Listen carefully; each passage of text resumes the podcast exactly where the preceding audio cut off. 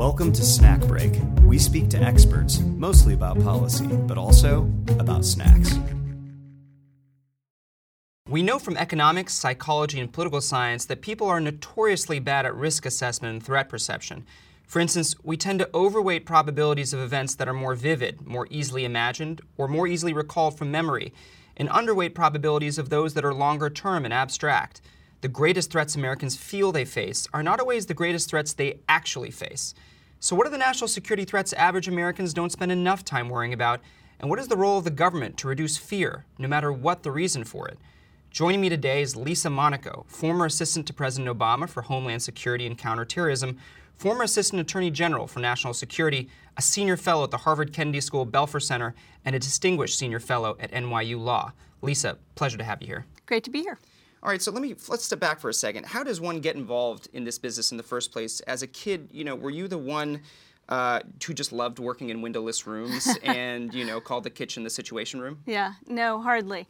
Um, I got into this because about I guess now over a decade ago, uh, I was working with uh, then a little known Washington lawyer named Bob Mueller as his chief of staff at the FBI. Um, and it was at a time in the FBI where it was transforming itself after 9 11 uh, to become a national security organization, uh, meaning uh, the FBI had, for its 100 year history, been focusing on pro- investigating and prosecuting crimes after they happen.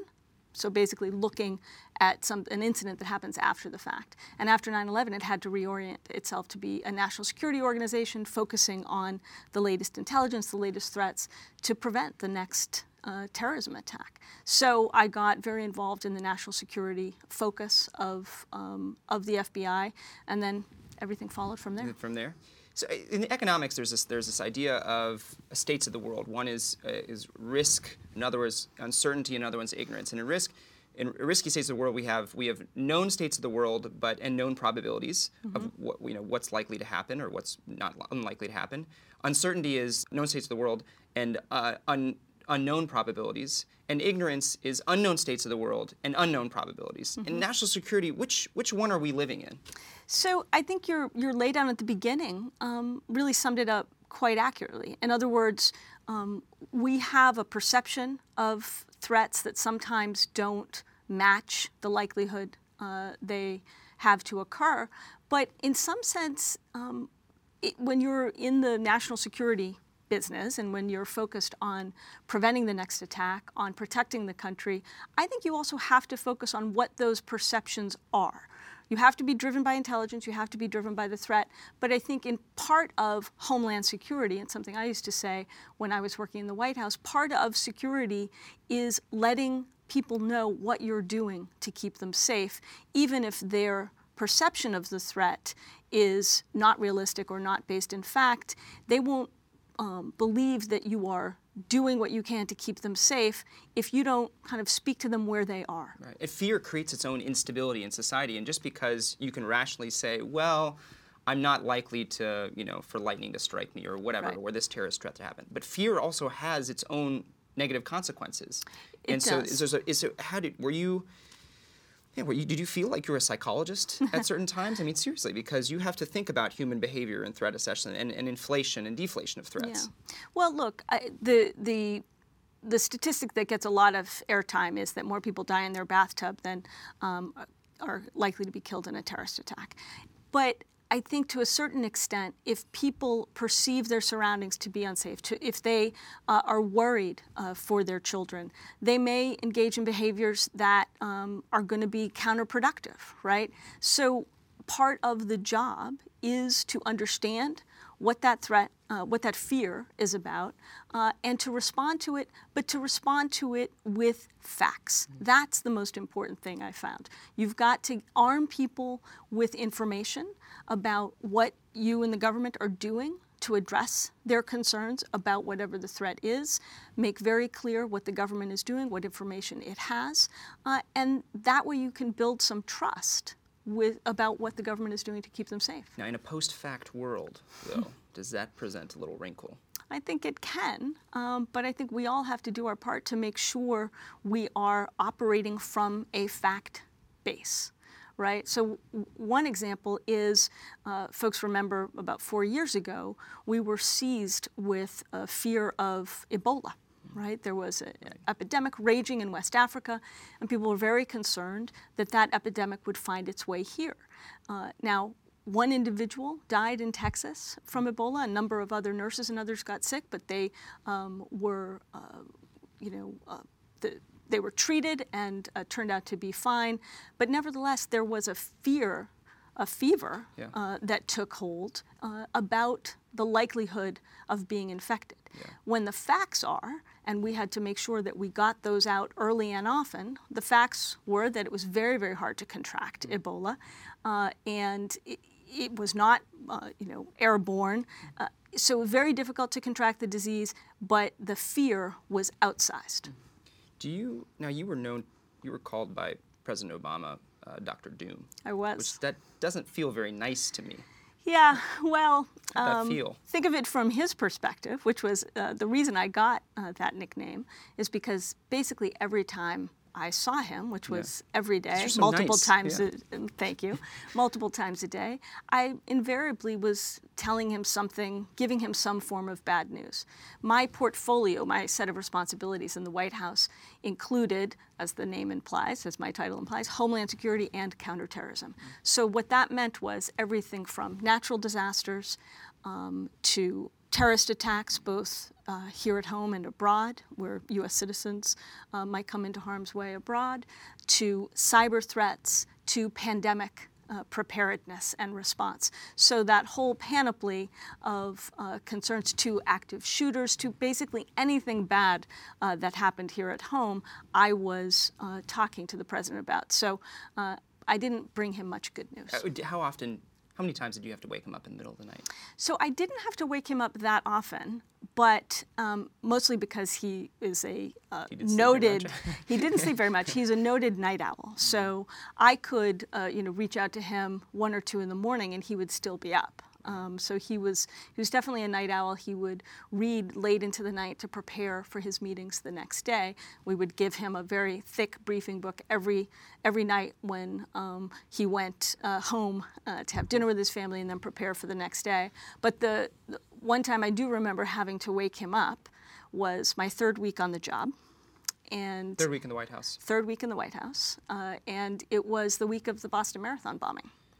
And uh, folks will recall that by the end of that week, the manhunt uh, had reached a crescendo, and there was, of course, the shootout in uh, lockdown, it was- Cambridge. It was a yeah. lockdown, um, and uh, that very, very early that Friday morning at the end of that week, when one of the Boston bombers uh, had died in this shootout and the other one was on the run, um, I had been talking to the FBI director, Director Mueller at the time, getting all the updates, and it was about 3:30 in the morning, and I decided I needed to wake up the president to tell him that one of the Boston bombers was on the run. How do you even start a phone call like that? Well, you know, actually, it's interesting. People say, "Boy, was that tough," and you know that must have been hard. It actually was an easy decision for me to make that I had to wake him up, and the reason is because it was very clearly a public safety issue. Mm. We had concerns that there may have been uh, other accomplices, um, and we didn't know quite what we were dealing with, and that was presented a public safety issue, and it was clear uh, and an easy call for me to know that he would want to know, and, and I had to wake him up. he was gracious about it. Yeah, he was okay. He Yeah. didn't, he didn't uh, criticize you for it. Little grumpy, but he was, he was okay. Now, when you're in, in these intense situations, and, and as, as an advisor for Homeland Security, you got to worry about the biggest threats that Americans face, and you have to be, you know, so on top of top of them. What do you use to relax or unwind? You know, what i- what are the things that you come home to, so to speak? Uh, Soap operas? Are they like rom coms? Are they what, what? What just kind of comedies? What are the things that you surround yourself with? So, look, I think uh, exercise has always been, um, you know, a stress relief. Um, trying to get uh, enough sleep, which I was not successful at when I was working in the White House, because I would get woken up by the Situation Room, um, you know, at least once a week with some report of something happening in the world. Because, of course, the Situation Room, folks don't know, is not one room. It is a network of rooms in the White House, and it is staffed 24 7 by an incredible group of uh, military and intelligence community uh, members who are there working around the clock, receiving information from all around the world about what's happening, from our embassies, from the intelligence community, just having their finger on the pulse literally about what's happening all over the world. And uh, I would invariably, as with the National Security Advisor, get woken up about, you know, North Korea launches a missile, um, our embassy may be under threat. And so that type of rhythm was constant. And uh, so you never really could be off. Yeah. I never was, uh, could kind of completely relax because something was always happening and I w- would uh, be notified of it. And then immediately, the questions I would ask myself um, what does the president need to know? Uh, what advice should I be giving him so that he can make the decisions he needs to make? What is the government doing? Is it organized properly to respond to whatever this threat is? Yeah, so most people do think the Situation Room is the though that iconic photograph from uh, the 2011 uh, Osama bin Laden raid Yep. in Abbottabad. Uh, we think of that little tiny room as the sit room. That's actually the mini room. That's the mini room. Yep. So there's a there's a There's mega a bi- room. there's a bigger version of that, Yeah. about two or three times the size of that Why room. didn't they just use that one? Everyone was crowded in that little space. So- they should have they should have found some more. So the story behind that is, in fact, they were in the bigger room, um, meeting and um, had been throughout the weekend to discuss um, the the upcoming raid and planning it. And that's where the major, that's where the National Security Council meets. That's where the principals and the deputies committee of the National Security Council would meet. But this side room, the smaller version, is where um, a member of the military was uh, had the live video feed of the raid as it was happening. So he was there monitoring, and um, when the president, when President Obama learned that there was a live video feed in the next room, he said, "I want to go in and see." And so then everyone followed to see what was And of course, your, your predecessor was there, John Brennan, John who Brennan, then yep. became director of the CIA. Yep. How prominently, um, because we're in snack break, and I'm curious to know how prominently goldfish actually featured in your White House career because it was a great choice. Yes. Very excited about it. Thank you. Well, I was never successful in getting it put on the, the mess menu. So the White House mess Right. is um, the dining facility that is available to uh, folks who work in the West Wing. And uh, we're very, very fortunate. We were very fortunate, those of us who worked in the West Wing and spent, you know, 16, 18 hours a day in uh, this very small space. And uh, we never had to go outside uh, to get a meal because um, the, the White House uh, dining staff uh, would uh, had a facility there, so we were very fortunate, and th- those folks worked uh, also, it seemed, around the clock. Yeah, but I never was successful in getting goldfish on Yeah. the on the mess Well, menu. well, we can fix that uh, and you. resolve all those inequities with the White House dining services. That's great. And now we can do a little advertisement Yeah, for Pepperidge oh, Farm. Pepperidge Farm, yeah. Exactly. I wonder how many Twitter followers they have. um, I'm very happy that you got the original. Right. So right. So this is what I grew up with. I Yeah. used to go and sneak into the pantry uh, and just shovel this down my throat Yep. secretly and ruin my appetite. You know, I was nev- never able That's to have the a full dinner. That is Yep. the danger. These things are delicious. They're terrific, actually. because because goldfish remind you of a, of a of your childhood, of an era in your life. I've just always really loved them. Yeah. Um, I think cheddar. Now I have to say, and with all due respect to those who like the other versions, the you know the pizza version, Yeah. the jalapeno version. Yeah. I've always been a bit of a purist, so I like the straight up original cheddar oh, it's recipe. the best. Yeah. They're, you know, bite size, and you can just you know the danger is of course you do end up shoveling a lot in. Yeah, they have, they're filled with air basically, so you feel like, oh, it's not that much. It's I all of rationalization. Put another forty in my mouth. I just I've just always really liked them. I you know, and uh, they they um, some time ago, if folks notice, they have a little smile on the goldfish. So it's also really yeah, it's, it's a little. every oh my gosh. So it's you know, I, it also brightens your day. it look, brightens your day. Yeah. No, so this I would get this experience you, you had in the White House and seeing all the threats and getting those calls in the middle of the night. Mm-hmm. Did it make you fear the world we live in more, or did it make you more optimistic about the challenges that we face? So I'll, I'll um, say both because I was privy to um, a set of information and a constant stream of intelligence, which made quite clear that there are a lot of bad people out there trying to do horrible things. Um, to, uh, to this country, to Americans abroad. Uh, and of course, um, I was privy to intelligence that um, reflected bad things and dangerous situations all around the world, um, and you know struggles for uh, people not fortunate enough to live in this country. So uh, that could be quite depressing. But on the flip side, I also, you know, I spent 20 years in government. The majority of that before I was in the White House in law enforcement and as a career prosecutor in the Justice Department and working in the FBI. And then, of course, when I went to the White House, got a broader view of the national security community and the homeland security community. And what I saw in the course of my government career was an incredible professionalism, dedication, people working incredibly hard to keep this country safe, to do so consistent with the rule of law, which is not to say that everything has always been perfect, far from it. Um, and but our country, I think, the great thing about it is this ability to um, to kind of self-renew, and we've seen that in response to crises. Uh, and where we make mistakes, hopefully we recognize them and we learn from them and we do better.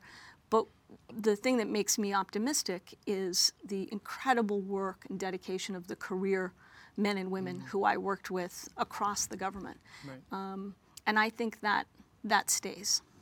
What, uh, you know, on recognizing these things, as we mentioned, you fear is something that you have to work on. You have to minimize threats that are inflated by the public, but you also have to be focused on the threats that the public is not themselves worried about, which is a different, you know, might be a different, completely different set of issues. What is the greatest threat that Americans face, and are we paying enough attention to it?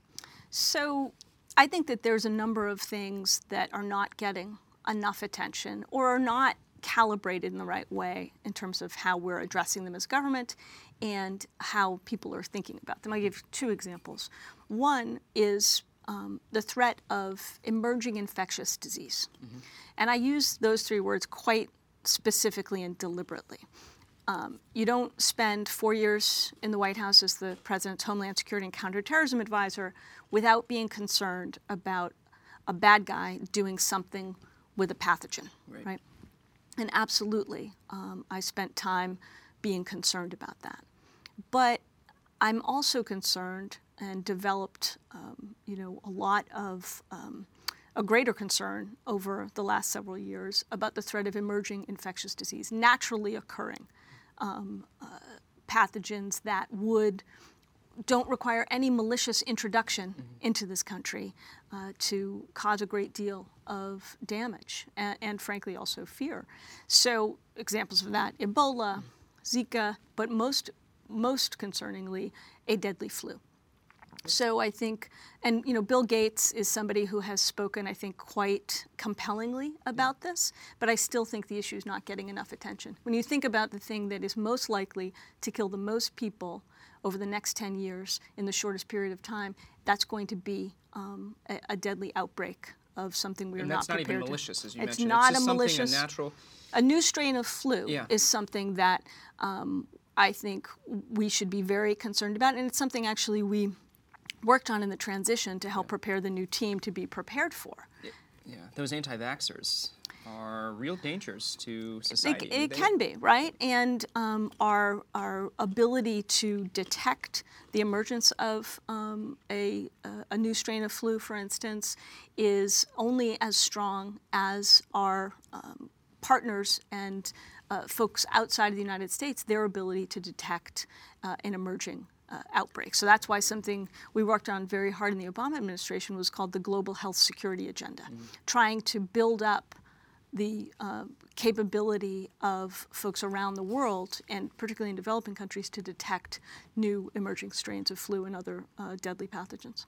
And wh- why aren't Americans? I mean, is it why don't Americans care as much about this? It's, it seems like th- they do care about Zika. People will not less tra- will Yeah. travel to uh, know um, more tropical areas uh, as much, uh, but uh, people aren't. Yeah, people aren't freaking out about it. In fact, I think our vaccinations down this season for. for I think so. I Yeah. think so. But I, I think once a um, something like Ebola or Zika takes hold and there is attention in the moment, people get, uh, and you know, we already talked about the outsized fear of contracting Ebola, but we need to be focused before the outbreak happens.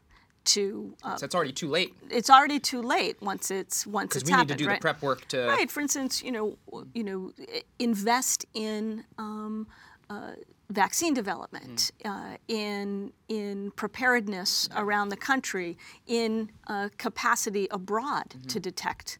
Uh, an emerging infectious disease. So all of that is preparatory work, Yeah. which costs money and is not particularly sexy Yeah. until Right. um, something is screaming from the headlines. and even generally, kind of more just funding science and academic research. Exactly right? I right. imagine that those are sort of all kind of related. Yep.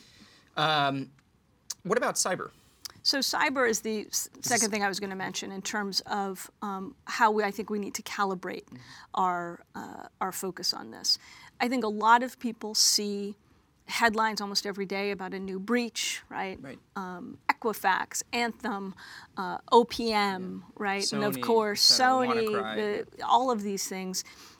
I worry that we're getting kind of breach fatigue, and that Breach people normalized, yeah. and normalized, and people are kind of baking it into um, their sense of well, that's just How life is. That's just how life is, and it is a it's a danger that is only growing, and it's growing exponentially for I think two, at least two reasons. One is the number of malicious cyber actors are growing and getting more diffuse, particularly at the nation state level. Of course, Russia, China, Iran, North Korea being the biggest players on this stage.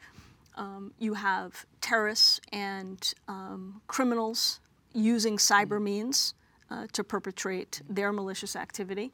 And you have what we call hacktivists, right? Folks who are just trying to make a political point. So the actors, the malicious actors, are getting more diffuse. But the thing that's almost more concerning is the attack surface that they are operating on is widening exponentially. And that's because of the Internet of Things. These are all of the devices that are hooked up to the Like Internet. a smart refrigerator, Smart smart, oven, all those things. all your, of those your garage things. door opener that also knows when you're approaching, and it just Exactly right. The smart home uh, devices that are just exploding. Yeah. You know, the the um, the the estimates are all over the place in terms of the numbers of these things, but the conservative one is that there will be 20 billion such devices hooked up to the internet uh, in just two years' time, in, Wow. by 2020. by 2020. And that's the conservative estimate. I don't even want to know what the liberal. So estimate that is. means that, that every single one of those is a point of vulnerability. Right. Why? Because they're not built with security already in mind. And that's something I think we really need to change. We need that's to a change. philosophical uh, approach. That's different. It it can be. It's a market approach, right? The, the the thrust has been get new innovative products to market and then patch them after the fact. Uh, I think we've got to we've got to change. other way around. We've got to change our orientation. We've got to build some security in. We've got to incentivize uh, folks to do that. But is is there a positive to normalization in that? You know, if we kind of see, okay, there's a there's a chance my bank gets breached, but I still trust that we'll be resilient. That's kind of a good thing because you don't want there to be an erosion of trust in anything. It's true. And so it feels to me that there's a tension there because you don't want complacency either, right? So trust and kind of everything, this is how life is, Yeah. can lead to a complacency where you don't take these threats seriously, which is kind of the point you were making earlier about fear. If you don't have some amount of fear, then you can't actually, that, that is the sort of supply and source of Right. um, inspiration to actually act and, and, and make life better. So I think faith in the fact that there will be resiliency is a good thing. Okay, and in your example of banks, the financial services industry has actually done a lot to make their systems more resilient, to have uh, backups and the like. So that's all good. But if that complacency means that you're just relying on the other guy to address the problem, I think that's a problem. I think we all we have to do a lot more as individuals to build up what we call cyber hygiene, right? A um, incredibly high percentage of attacks could be stopped just by adopting some best practices strong passwords encrypting data and better cyber hygiene learning not to click on that um, spam Right. uh, or You're not phishing win $100,000, email. yeah. You're, you're really not. Um, I can't believe that's still happening, but yeah. So, you know, the, the percentage of every one of the major attacks, almost to a one that we've just Mm. talked about at the beginning of this, started with a phishing email. Right. And so we've got fishing, that's it. with the fishing with a PH. That's yes, That's right. not a gold Not- fishing. there's yes. nothing to do Fishing with Pepperidge Farm. We That's right. you. I kind of served that up for you. Yeah, so to, from a phishing Right. scam, right? And so we've got to train people to do better. I, I, I do the analogy that, you know, there was a time when uh, folks didn't get in their car and automatically put on their seatbelt. Now, I think you wouldn't. Uh, you train your kids. You Right. wouldn't imagine really getting into a car without putting on your seatbelt. That was a shift in our orientation and Yeah. in our culture, and I think we got to do the same thing when it comes to cyber behavior online. But the difference was is, is seatbelts are so easy to understand. It's Mm. this thing that you can just you can see it protecting you, you can feel it. yeah. Technology's tougher. Um, how do we make it accessible? You know, when you say two-factor authentication. Yes. Who, yeah. I mean, most. I mean, I don't know how many people know what that means. Um, Yeah. Maybe a good chunk, but certainly there's a lot of people out there who have no idea what that means. So I'm heartened by, I do a lot of public speaking. When I talk on this, I usually take a poll. Mm-hmm. Uh, and the number of hands that go up is increasing when I ask what people, if you- people know what two-factor authentication is. But your point is is tremendously well taken, right? I think we have to do a lot more when it comes to public education. We need the Got Milk ad for cyber security, right, and cyber hygiene. and people just don't are, is it is it because people are they don't see the threat as much they don't kind of feel it the way you want them to because it is a huge threat It's Um, a huge threat, and I think um, you're right. They don't. They're baking it into their calculus. They're, you know, um, they're used to getting that uh, thing in the mail with the with the uh, address in the window that says, you know, you you may ha- your information may have been part of a security breach. And nobody knows what to do with that. Right. Which, you know, what does this mean for me? What do I do with that? Now, folks who have been the victim of identity theft online, and that can create incredible headache, and, um, you know, you get into a thicket Yeah. of bureaucracy to try and um, straighten that out. But I- think, you know, people have got to um, start taking more responsibility for their behavior online to, to reduce those. do you think it'll take something like what they call cyber pearl harbor or cyber 9-11 uh, which anyway feels to me kind of an unlikely event because it seems to undermine the strategy of cyber altogether which is to to not to to attack an, uh, you know a state or a group of people Yeah. in a way that doesn't actually inspire a kinetic response um, so i i are the, is that something that actually is is really um, really a, a possibility here So uh, it is a possibility, right, for all the reasons we've talked about in terms of the number of actors going up, the uh, attack surface expanding, the increasingly aggressive behavior by state actors in the space, Russia, of course, being tops of that list. Um, but I worry about the unseen catastrophic attack, the uh, the the attack that goes to the integrity of information, right? Something that uh, erodes our trust in systems like, you know, uh, resolving millions of trades a day, right? If if a cyber actor were to make you lose trust in whether your bank balance really is what it's supposed to be, mm-hmm. right? Going to the integrity of information, I think, is is a greater danger. do you have a last question do you have a favorite emoji I like the goldfish. Oh, that's good. Lisa, thank you so much for joining. Thanks for It's having been an absolute pleasure to have you. Thank you. This episode of Snack Break was produced with the help of the Media Production Center, Hauser Studio, Tara Kavanaugh, and Harris Passeltiner. Introduction music was composed by Evan Fennessy. To learn more about the show or watch episodes rather than listen to them, find us on YouTube or visit our website at snackbreakshow.com.